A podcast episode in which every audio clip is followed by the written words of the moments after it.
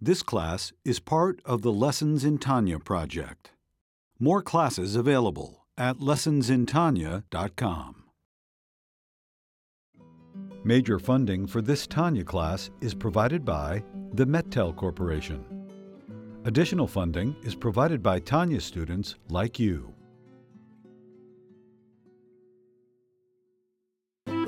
Lessons in Tanya. The Tanya of Rabbi Schneur Zalman of Liadi, taught by Rabbi Ben-Zion Krasniansky. Tanya's text elucidated by Rabbi Yosef Weinberg.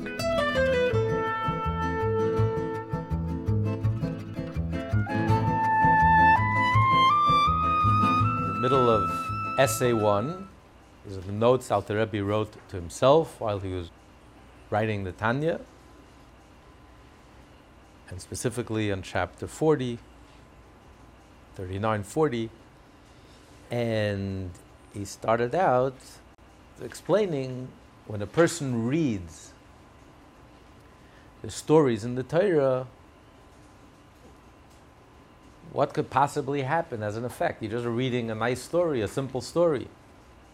If you don't know all the deep, mystical insights that are contained in the story, deep divine truths, it's not like when you study halacha, study mitzvah, you're studying the will of Hashem, you're studying the body of the Torah, the stories of the Torah, like the garments of the Torah. So if I only have the garment and I don't have what's inside the garment, what do I have? And he explained that when you study the Torah, when we study the Torah in this world, on a conscious level, on a human level, on a parallel level, our counterpart, the root and source of our Neshama, is also studying Torah at the same time.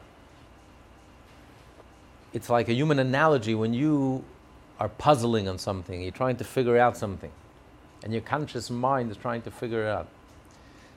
And you're confounded and confused and puzzled, and it doesn't make sense, you don't understand it, and you're frustrated.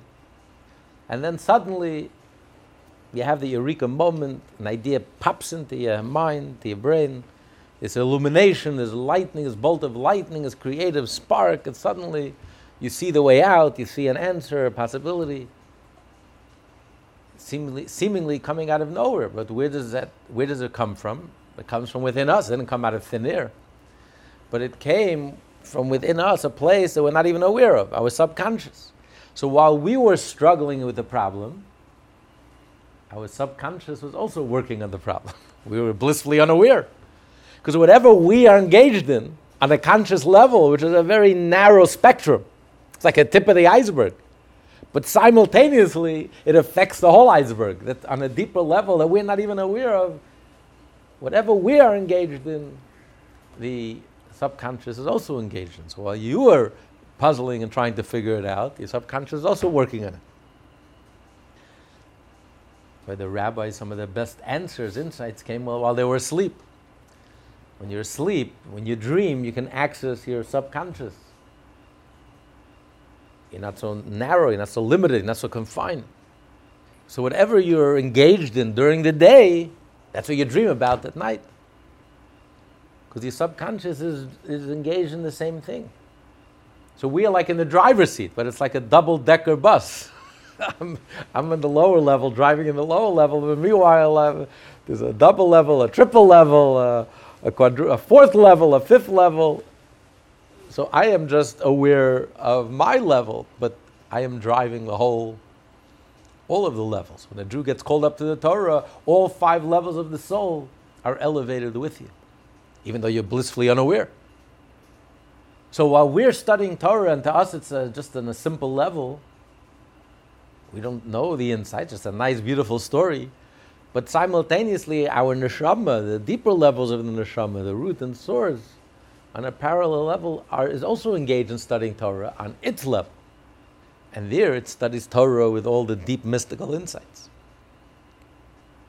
So therefore something very real happens. And that's where we left off. And now he's going to ask the question that seems to contradict another place in the Zohar. Alter Rebbe, when he was working through learning this he made notes of seeming contradictions in the Zohar, and the point of these essays are to reconcile these seeming contradictions. So he's going to quote the Zohar that says that thought accomplishes nothing, which seems to contradict what he just said. That when you're just reading, not verbalizing the words of the Torah, we're not talking about speaking the words of Torah. When you speak the words of Torah, then yes, speech has energy. Then the words are elevated. But he's saying when you're just reading the words of Torah, silently reading, so all you have is thought.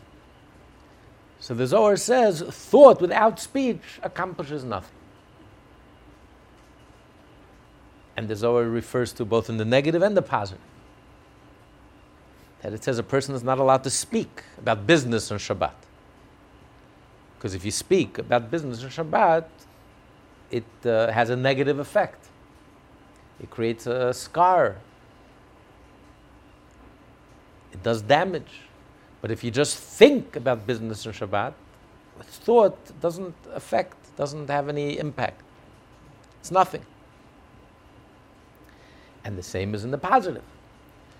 In order to have an effect, an impact above, it's only through action and through speech. Thought doesn't have that power, doesn't leave an impression, has no effect, doesn't leave any impact.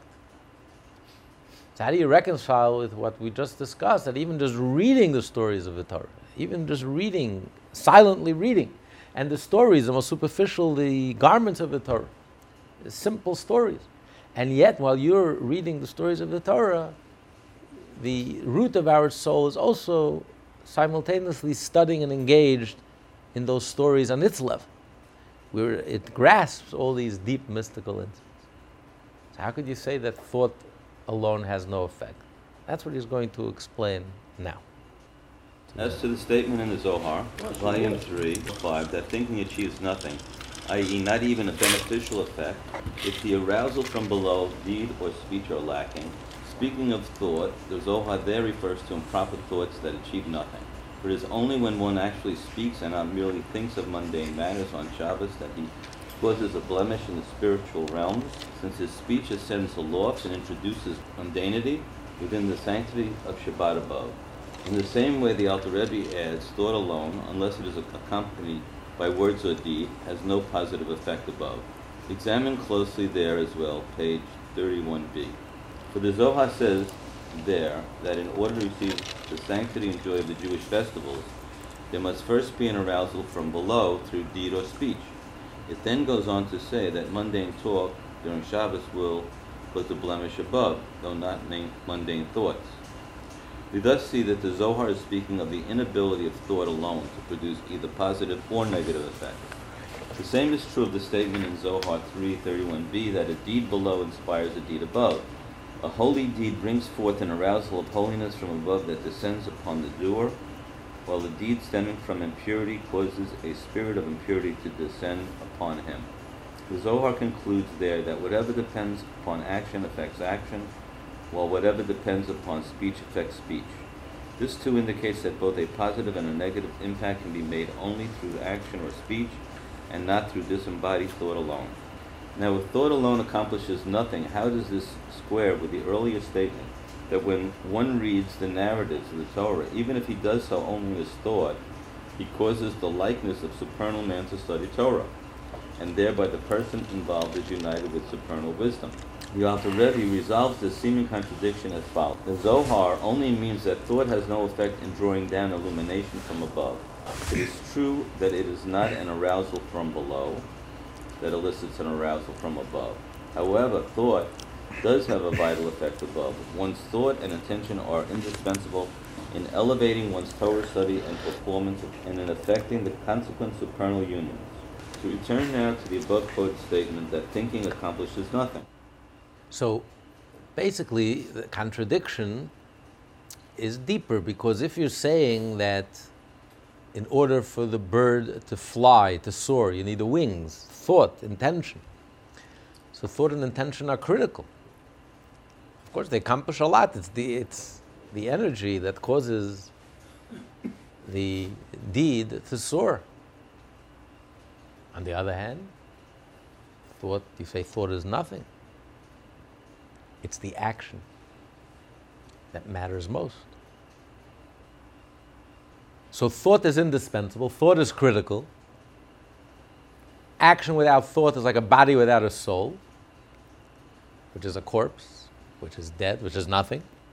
On the other hand, without action you have nothing. You have wings without a bird.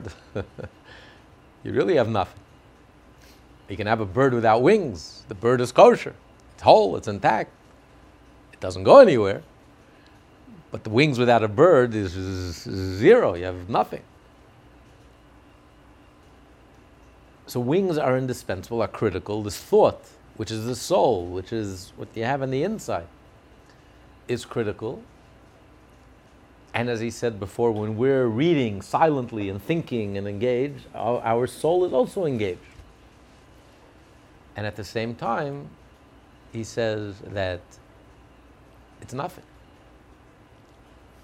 It's how do you explain it? So the Alter Rebbe reconciles and he says that thought expresses the soul. It's energy. And it's very deep and very profound. And while we're soulful and we're reading the stories of the Torah, on the deepest level, our neshama is also engaged on the highest levels. So of course, it has an effect on high. But it has no impact here below. In order to evoke a response, in order to draw down, that should have an impact here, for that you need speech or action. It's only when we speak or we act, when we speak the words of the Torah, or we act, which is a form of action, or we do an action, then the effect of the speech and action is not only that it affects above, but then it evokes a response, it elicits a response, it draws down the energy to this world. So it's a two-way street. We elevate, and then it comes down. Jacob's ladder. The angels go up, and the angels go down. The question is, which one comes first? Logically, it should have been first the angels have to come down to heaven, and then they return to heaven. But in the vision, no. First the angels went up, and then the angels went down. So Rashi says a simple reason is because these were the angels who escorted Jacob from the land of Israel. They couldn't leave the land of Israel, so first they went up, and the angels who were going to escort him outside the land of Israel came down, a new set of angels. But on the deeper level, this ladder represents the relationship between our world and the parallel worlds and the spiritual worlds. And there's a ladder that connects the two. And first the angels go up. When we pray, the angels carry our prayer upwards. This is the ladder of prayer. Jacob prayed the evening service. So our prayers ascend on high.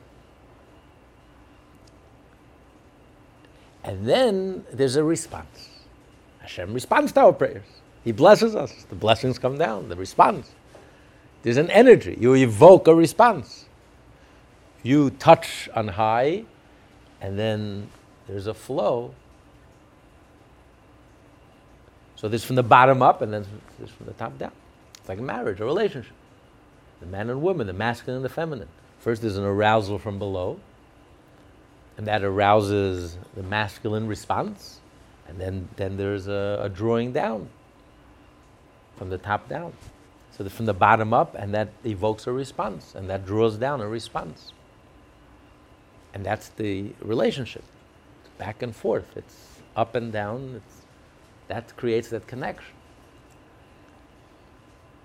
So that's what the Zohar means. in order to achieve that effect, that's only through speech or action. That's why even prayer, you have to speak the words. You can't just pray silently. It's not an option in Judaism. Silent meditation, it's very nice, but that's not prayer. It doesn't accomplish anything. Yes, spiritually, it does affect, but it's a one-way street. It goes up, but it stays stuck in heaven. There's no response. There's no impact in this world. It just remains up there, marooned in outer space. It's very nice. So when you read words of the Torah, silently read words of the stories of the Torah, yes, on a spiritual realm, your parallel level of the soul is engaged in the study of Torah on the deepest levels. But the Zohar says that's wonderful, but it's marooned in outer space. It has no impact in this world. Thought doesn't accomplish anything. In this world, it doesn't accomplish anything. It doesn't leave any mark. It's as if it never happened. There's no effect. Historically, there's no effect in this world. A spiritual dimension. It's beautiful. But that's where it remains, stuck. In order to achieve an effect in this world, that's only through action or speech. And the Zohar speaks both in the positive and the negative. That on Shabbat, if you speak inappropriate words on Shabbat, you're speaking about mundane things, about business on Shabbat, it has an impact, a negative impact on this world. But if you just think about business on Shabbat, think about mundane things, it has no impact in this world. It does have a spiritual impact, but not in this world. And vice versa. To draw down the joy of the Yom Tov and the joy of the Shabbos and the Yom Tov, it's only when you speak and you act. It's the action that has an impact. It has an impact on high that causes the response from on high, the drawing down of a new energy. And that's the parable of the bird. The wings cause the bird to soar.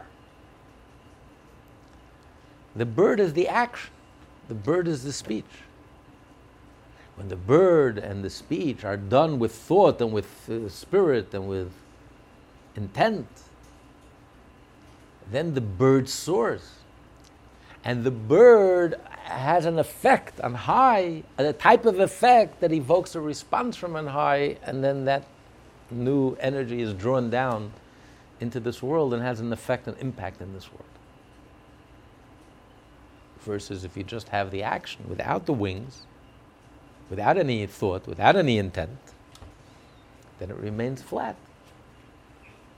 Like the famous story of the Baal Shem Tov. He walked into the synagogue and he walked right out. He says, I can't walk into the shul. It's so full of Torah. The rabbi was very flattered. He says, yes, of course, we've been studying Torah for all these years and so much Torah. The Baal Shem Tov says, no, I mean to say is, the Zohar says when you study Torah with the proper intent, the Torah soars. The energy, the Torah flies, goes to heaven. But your prayer and your study Torah is so egotistical and so arrogant and without any intent, without any solace. It's soulless, without any egolessness, it's not light, it's heavy. It's heavy and it's self-centered and self-absorbed and it's not thinking about Hashem. You could be studying Torah, but you're not thinking about Hashem. And therefore, the Torah remains flat. The bird can't fly. It has no wings. You have the bird, you have the action, but it goes nowhere.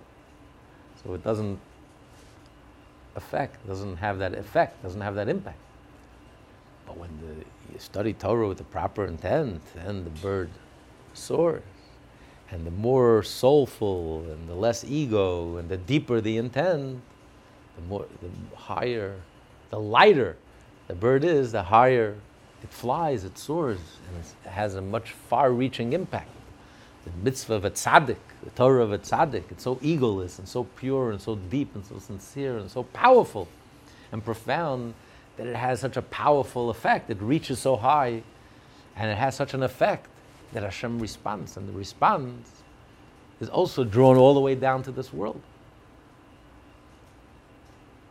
So that's only when you have the combination of the deed together with the thought. But if there is no deed, you're just reading the stories of the Torah, silently reading. And just the story is a simple story. There is no action, there's no speech. There's nothing here that can reach above. There's no arousal from below. Yes, you're reading, and it's spiritual. And it does have a spiritual effect, because the parallel level of your neshama is affected and does respond and is also engaged in the same thing that you're engaged in, but there's no arousal from below. It's only when there's like the feminine energy that arouses the masculine energy, when there's arousal from below, that evokes a response. You know, if there's no deposit, there's no return. In order for fire to burn, something has to give. If nothing gives in the physical world, the wick doesn't give up, it doesn't sacrifice, if nothing gives, there's no participation, and there's no response. So there's no speech, there's no action. That's what the Zohar means. There's no speech, there's no action. Thought doesn't accomplish anything. Thought per se doesn't accomplish anything. Not that thought doesn't... Thought is very powerful. We see the effect of thought. And the Torah without thought is flat. It's a bird without wings. But thought per se doesn't accomplish anything because it doesn't... There's no arousal from below. So there's no response from above. Yes, on a spiritual level, something happens. But nothing that finds its way back to us. So there's no impact in this world. In this world, it's as if it never happened. It doesn't leave any mark. So it happens very quietly, but it leaves no impact. You can meditate from today till tomorrow, but it has no impact. It doesn't change the world. And a Jew's mission in life, and the reason why God created the world and He sent the soul, our neshamas, into this world, is to change this world, to impact this world, to affect change in the world. But if we're not speaking and we're not doing and we're not bringing anything to the table, all we are is closing our eyes and thinking and meditating. It's very nice. But we did that much better in heaven. There was no reason for the soul to come down into this world. Whatever we meditate in this world, we did a lot better when we were in a disembodied state. Well, my cousin's not living there. Meditating for 60 years. 60 years. In heaven you meditate, there's no coffee breaks, there's no sleep, it's 24/7. Angels have been meditating for thousands of years. I mean, God didn't need to create this world and send us into this world to meditate. He sent us into this world to impact the world, to change the world, to have an effect in this world. That's what the Zohar says. Thought doesn't do anything. Very powerful statement. Doesn't do anything. What do you mean it doesn't do anything? We know that it does do something. We just finished reading and learning. The same Zohar says, when you're reading up here, your soul is communing and understands Torah in the deepest levels, engaged in the same activity on a much higher level. So of course, it has an effect. Yes. But it doesn't do anything. It doesn't bring anything to the table. It doesn't accomplish anything of the purpose of that the soul came into this world that Hashem wants, which is to affect this world. It has zero effect in this world, zero impact in this world. The world has remained just as coarse and crass as it was before you've meditated for 60 years. Nothing changed. There's no, from on high, nothing changed. You haven't drawn down that energy into this world. But when you study, when you do a mitzvah, when you speak, and you do the deed, and it's done with intent, and you draw down a new energy into this world. You've changed this world. You've impacted this world. This world will never be the same. then you fulfill your divine mission. Now you're fulfilling what Hashem wants you to do. Then you're making a difference. Otherwise, as Zohar says very sharply, it doesn't do anything. Not in this world, not in the here and now. We may say that this disability refers only to arousing a reaction above to call forth downward flow of divine light. The thought that rises above simply remains there, greatly increasing the illumination there. This increased illumination in Atzlut is brought about through the verbal study of Scripture. The practice of active mitzvah is in Siyah, for the consequent union takes place primarily within Atzlut. Only its fruits reach this world through the illumination that is called forth in minute measure, here below by speech and deed, that serve as an arousal from below to draw down the arousal from above. Through thinking alone, however, nothing is called forth, and the above-mentioned increased illumination remains entirely above. There is a spiritual effect, but it just remains above, it remains marooned in outer space, it remains in the spiritual realm, and there's no contact. And no, zero effect with this world. You know, it's not unlike before Avram came on the scene. There were great tzaddikim. There were giants. Mizur Selach, Chanoich, even Noach, Shem. These were giants, spiritual giants. What was their impact on the world around them? Zero. They were flying with the angels. They were communing, spiritual, deep, intense, meditating. But zero impact, zero effect. Because whatever they were accomplishing was on high. But there was no trickle-down effect. So while yes, even when you do the act and when you do the speech, the main impact is on high. It's like you're putting away savings. You're sending it to your Swiss bank account. You're putting away savings. But there's a trickle effect. From all those savings, the dividends start coming. There's a trickle effect. There's an effect that impacts you, that you feel here and now. All that light, from all that light, something is drawn down and finds its way into this world. That affects change and changes this world. Hence, if one merely thinks the words of the Shema does not verbalize and vocally, he has not fulfilled his obligation for which his soul descended into this world, being only to draw supernal illuminations into the lower world.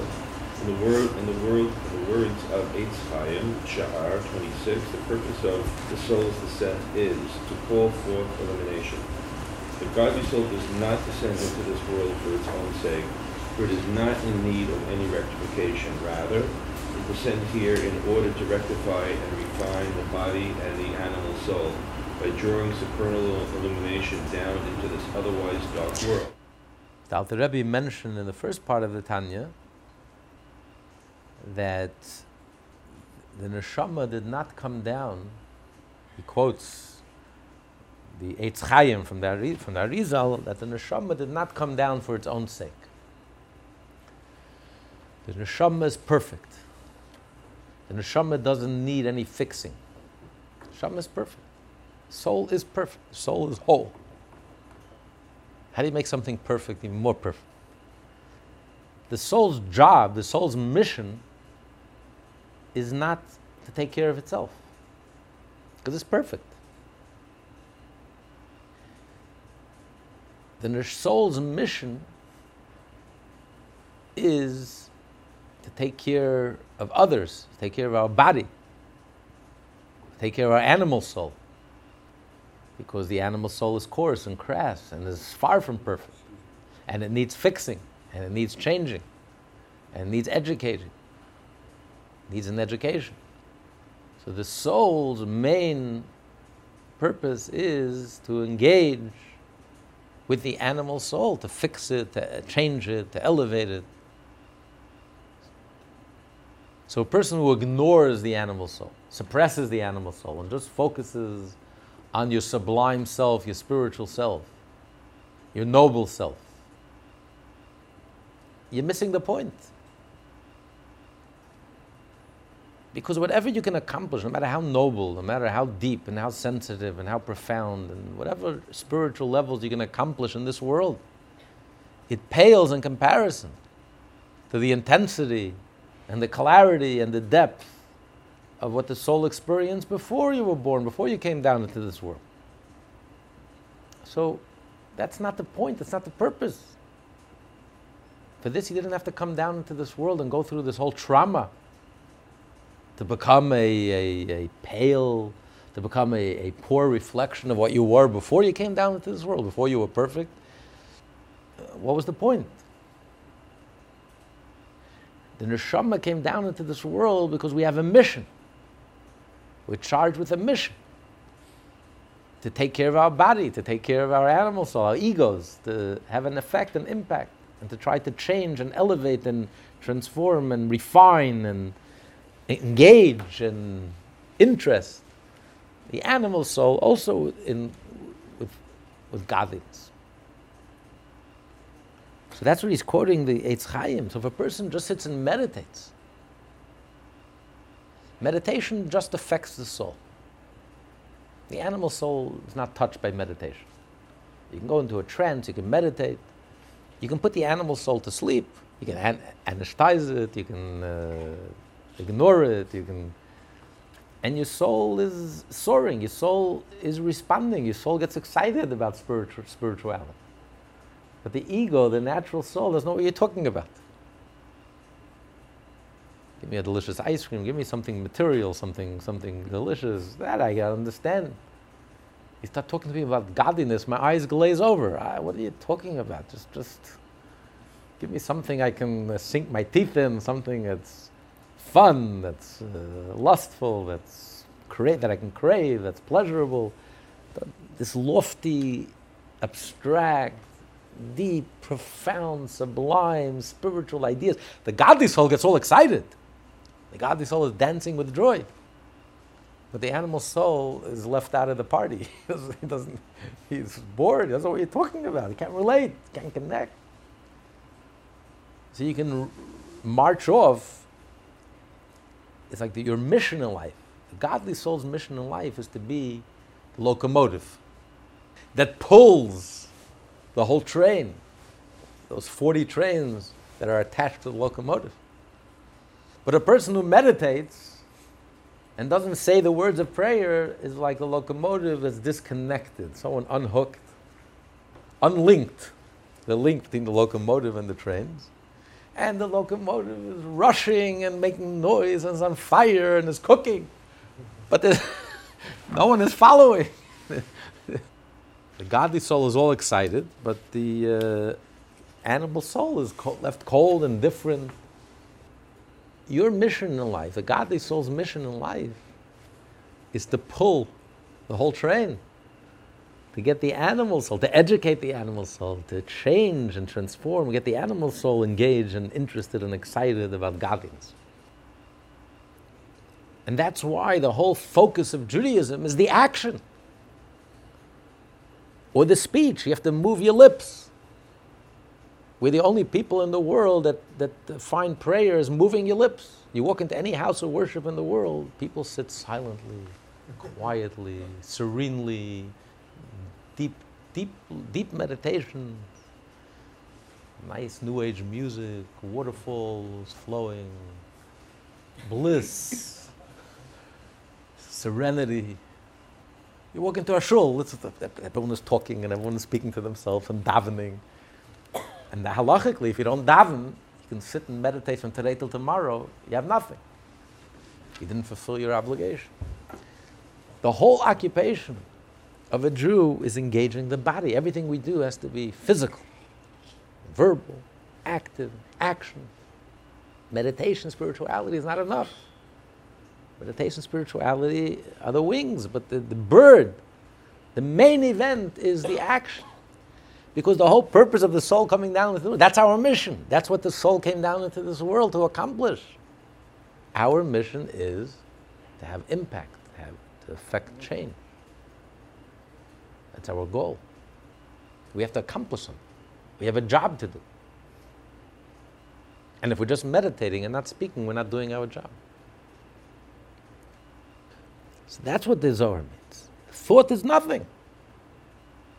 Thought doesn't evoke any response. It has no impact. That's not what excites Hashem. What excites Hashem? It's a two-way street. An arousal from below evokes a response from above. Because what excites Hashem? The angels don't excite Hashem. Hashem has infinite angels. And they meditate 24/7. And they're praising Hashem. And they're dancing with ecstasy. And each angel is holy and pure. And yet, it's not too exciting there. What excites Hashem? When a person, a human being, flesh and blood, with all our foibles and all our limitations and contradictions and foolishness, and we mumble words of Torah and we mumble words of prayer, Hashem gets very excited. It's like when a person speaks, you want to run for the hills. But when a parrot speaks, even Einstein is entertained. The king is entertained. It's so exciting. What's so exciting? Because you compare a bird speaking, a parrot speaking to a human. A human speaks so clearly and eloquently. The bird says a few words. It's barely legible. And yet everyone gets so excited, so entertaining. The greatest person will find it entertaining. Will start laughing and find it entertaining. Because you don't expect it. You expect a human to speak. There's nothing exciting about it. It's totally predictable, totally accepted. But a parrot should speak, a bird should speak, an animal should speak. It's unheard of. It's so exciting. So when the angels sit and meditate all day and they're praising Hashem, it's not so entertaining to Hashem. It's expected, it's predictable, it's almost mechanical. Right? There's nothing, no surprises there. There's no newspapers in heaven. What's the big news? That angel praised Hashem today. I mean, there's no... Everything is predictable, everything is... A human being in this world, with all the conflicts and distractions and everything that's going on, and we're mumbling words of prayer, and we're trying to connect with Hashem, and we're trying to think about Hashem in the midst of all this tumult of life and all these difficulties and challenges, and yet we're trying so hard to lift ourselves up and to connect with Hashem. It gives Hashem no end. There's no end to Hashem's pleasure. It gives Hashem so much pleasure. This evokes a response. So it's only our actions in this world, our speech, when we engage the body, the physical, that touches Hashem and that evokes a response. That's innovative, that's creative, that creates something new. And that evokes a new response, a flow of divine energy, a new flow of energy, a new revelation that ultimately trickles down, trickles back into this world. The angels go up the ladder and then they come down the ladder. They draw down. That's a trickle-down response. What we've accomplished through our prayer, the trickle-down response, through our verbal prayer, the trickle-down response is those are what the angels coming down the ladder. So that's what the Zohar says. Thought alone, without speech, doesn't accomplish anything. Yes, it's very spiritual. But it doesn't accomplish anything as far as our goal and mission and ultimate purpose, and doesn't evoke any response, doesn't draw down anything new, doesn't evoke any response into this world, has no effect, no impact. But on the other hand, he's going to say, action alone is also nothing. A bird without wings goes nowhere, doesn't climb the ladder, also has no effect.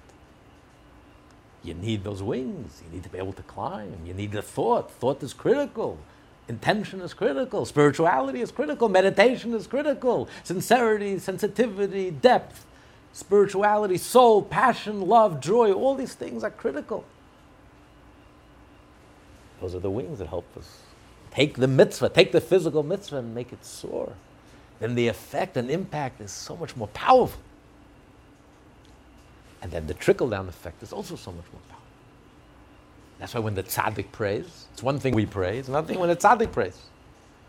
We pray, either Hashem answers, or yes or no. When the tzaddik prays, his prayer shakes up the whole universe. Hashem responds.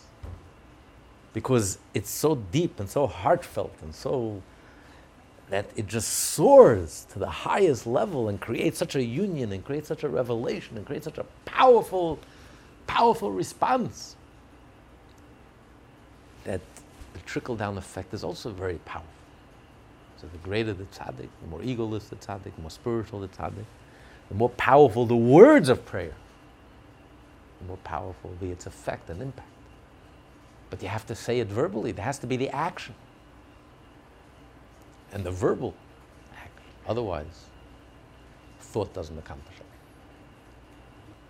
It elevates one Torah and mitzvah from below upward. There must be good thought, a positive intent that stems from love and pure thought. And without all in love, this divine service in Torah and mitzvah is not fly upward.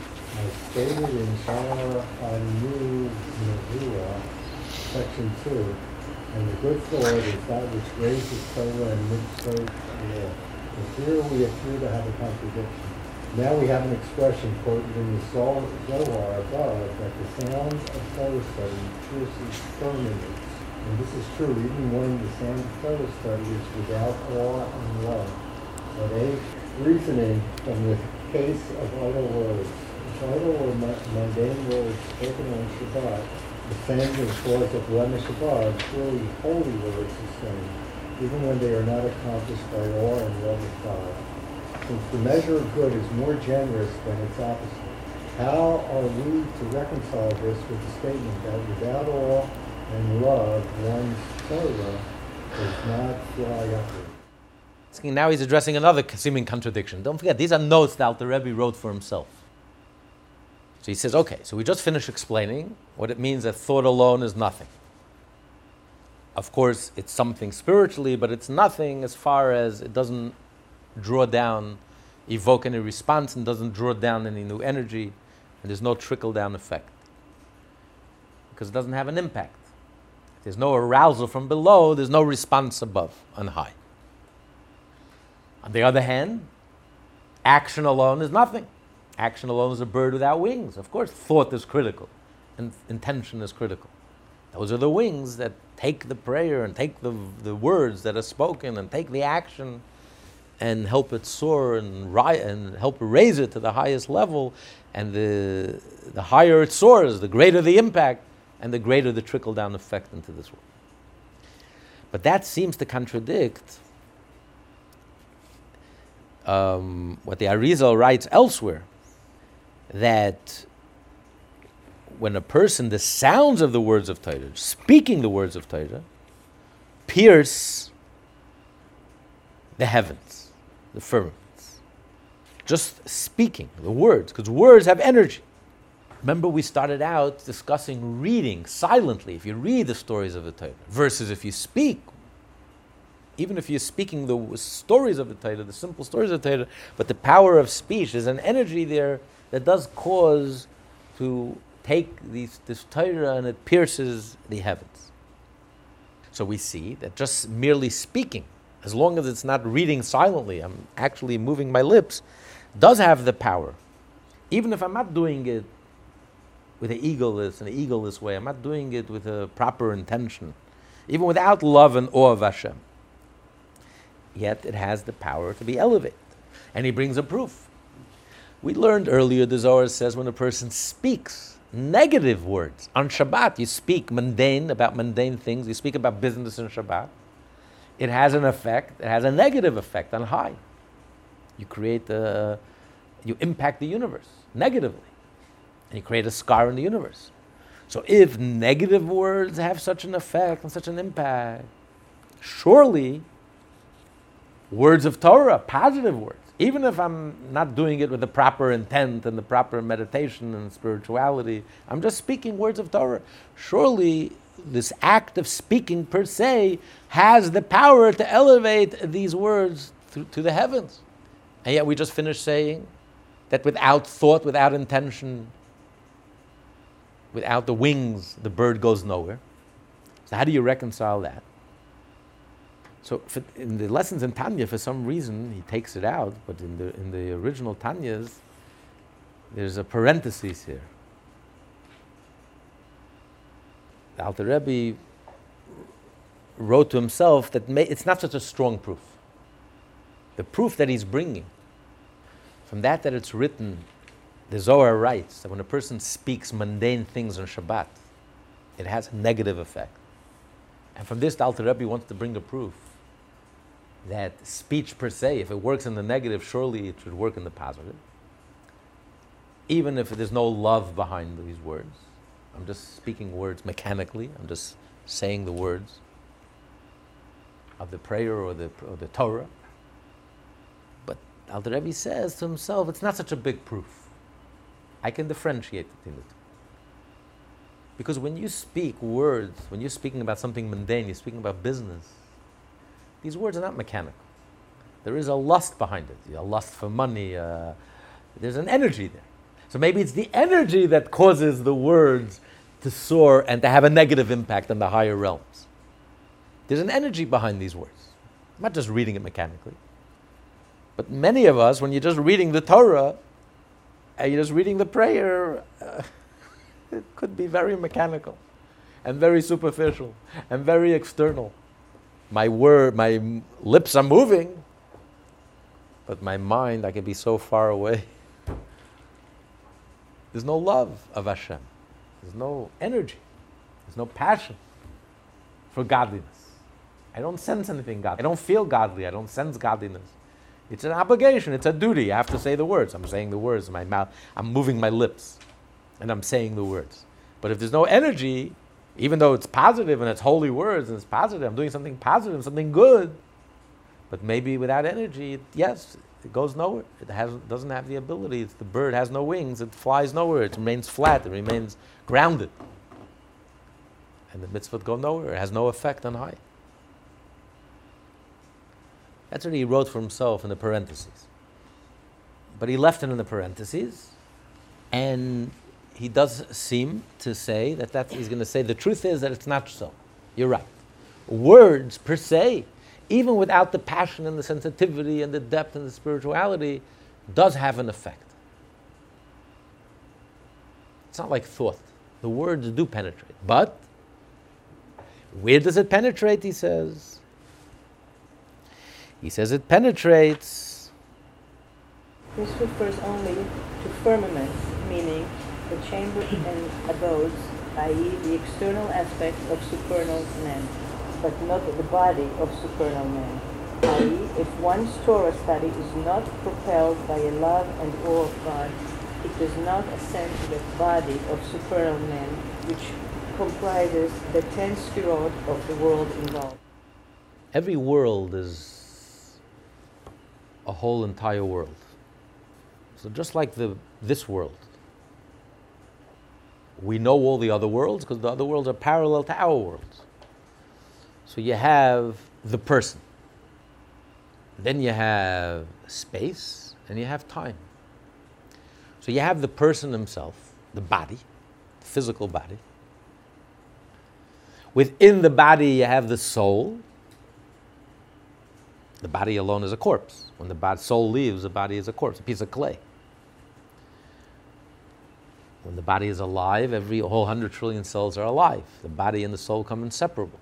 The body comes alive. It's not just a machine. The body is not a machine. The body actually is alive because it becomes one and inseparable with the soul. And that's just the basic level of the soul, the interface between the soul and the body, the nefesh. And you have the higher level, deeper levels of the soul, the ruach.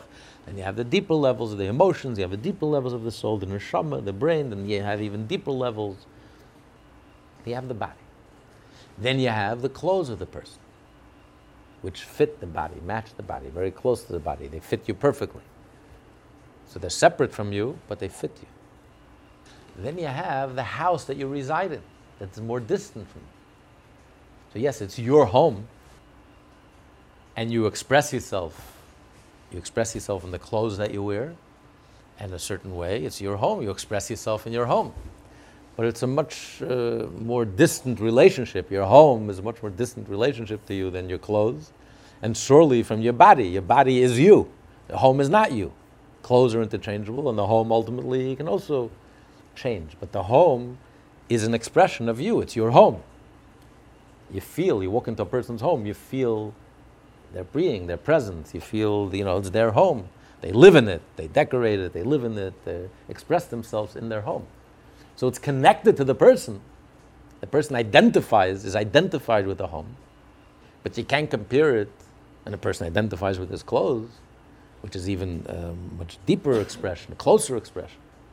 Then a person identifies themselves with their jewelry, which is a much more intimate expression. And of course the body. The body is inseparable from you. Even though it's just the body, and then you have the soul. So this is the model.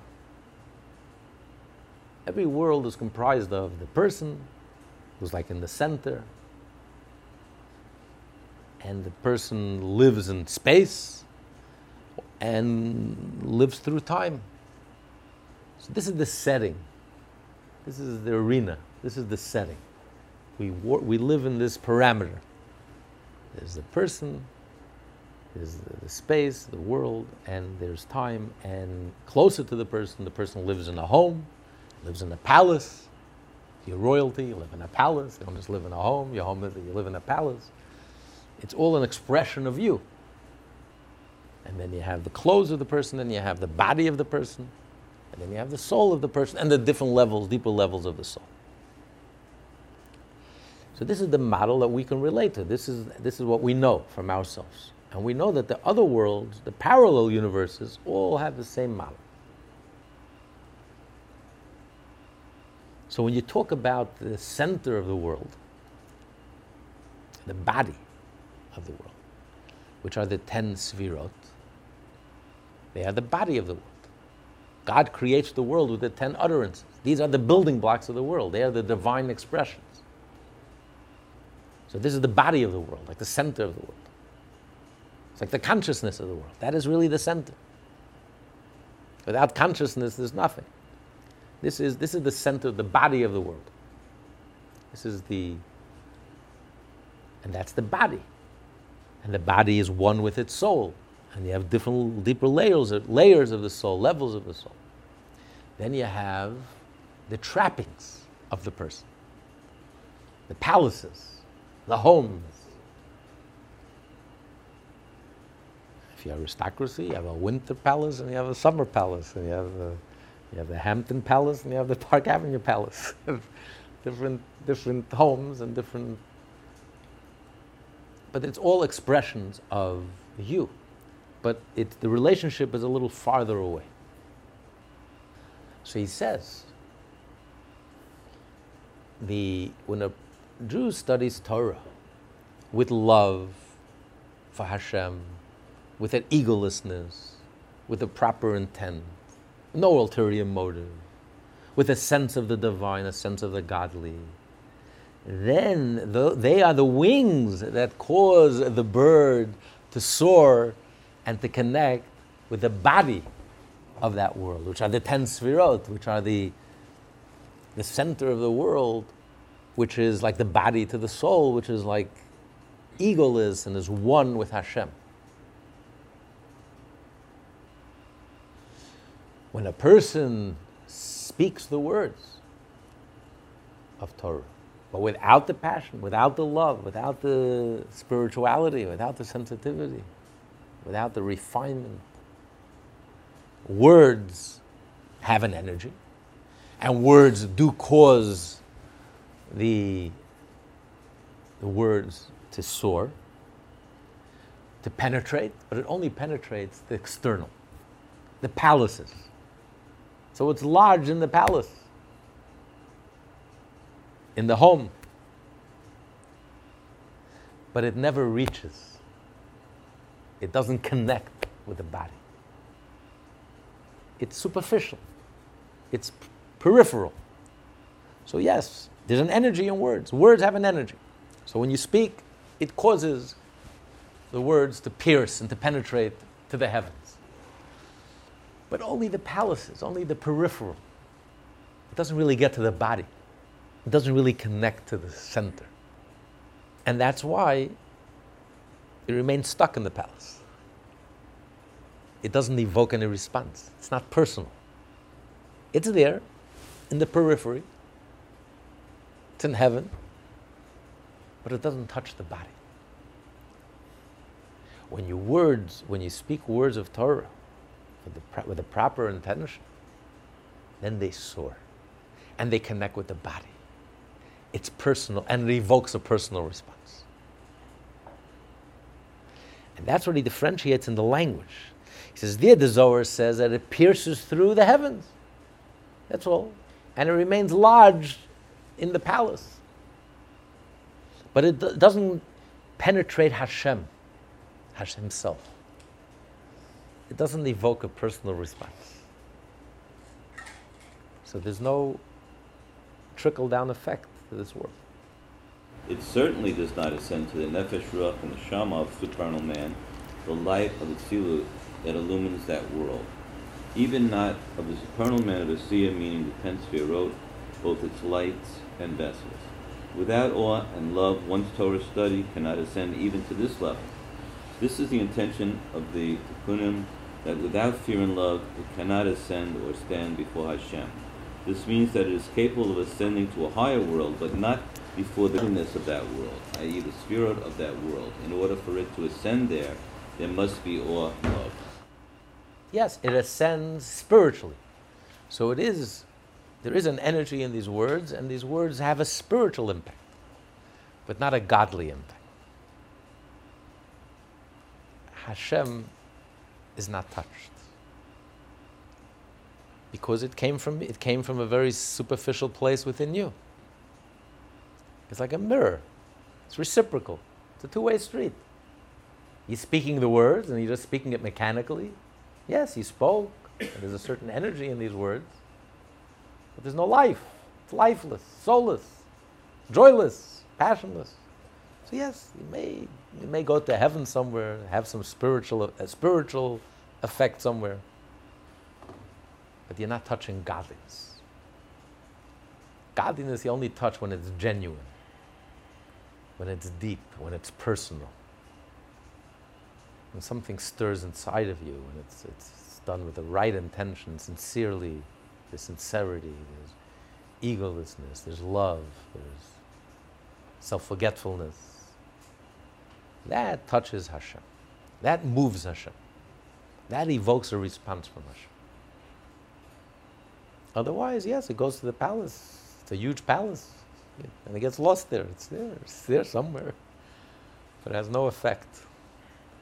But when you're touching the body, so to speak, when you're hitting home, you're hitting a home run, you're hitting home, you hit it on the nail, you made a sale, you're getting a response. Now you're talking. That only happens when it's done lishma, when it's done properly. Then the bird soars. Then the thought is critical. Thought is critical, indispensable. But not thought per se. Even lishma, even if your ego isn't meditating and spiritual, but if there's no action, there's no speech. Yes, you're touching you go, it soars. But again, there's no arousal from below. There's no bird. There's nothing from this world. There's nothing from this world. There's nothing to excite Hashem. You're not offering him anything. You're not bringing him anything. You're not bringing him anything new. Spirituality, meditation. Hashem says, I have plenty of that in heaven. What are you bringing to the table? What are you giving me? You're not giving me anything. For this I created you. For this I send you into this world. For this I need you. The angels do a much better job than you'll ever do. When your soul was in heaven, it did a better job than you'll ever do. Even your best prayer, your deepest meditation, it's nothing. It's almost a caricature of what your soul experienced before it came down to this world, and what your soul will experience after it leaves this world. So, what's the point? What are you bringing me to? What are you bringing to the table? What are you adding? What have you accomplished? What have you done? Nice wings, but there's no bird. Right, a barbecue sauce without the chicken. It's very tasty. Very good analogy. But where's the beef? Where's the? There's nothing here. It's not satisfying.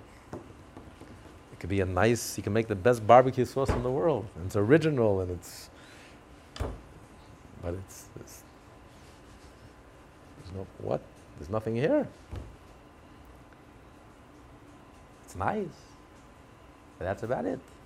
So it goes, yeah, in heaven it has some effect in heaven, but there's no response. You're not connecting. So there's no trickle-down effect. You're not changing anything. You're not changing this world. You didn't make a dent in this world. You're meditating for 60 years. Silently meditating for 60 years. And you don't make a dent in this world. You missed the boat. You missed the whole thing. The Zohar says very sharply, it does nothing. That's a very powerful statement to make. The Zohar, the Bible of Jewish mysticism. You would think it would praise spirituality to high heaven. And it does. These are the wings that cause the bird to soar. But wings without a bird, the Zohar says, nothing. What have you accomplished? Nothing. This class is part of the Lessons in Tanya project. More classes available at lessonsintanya.com.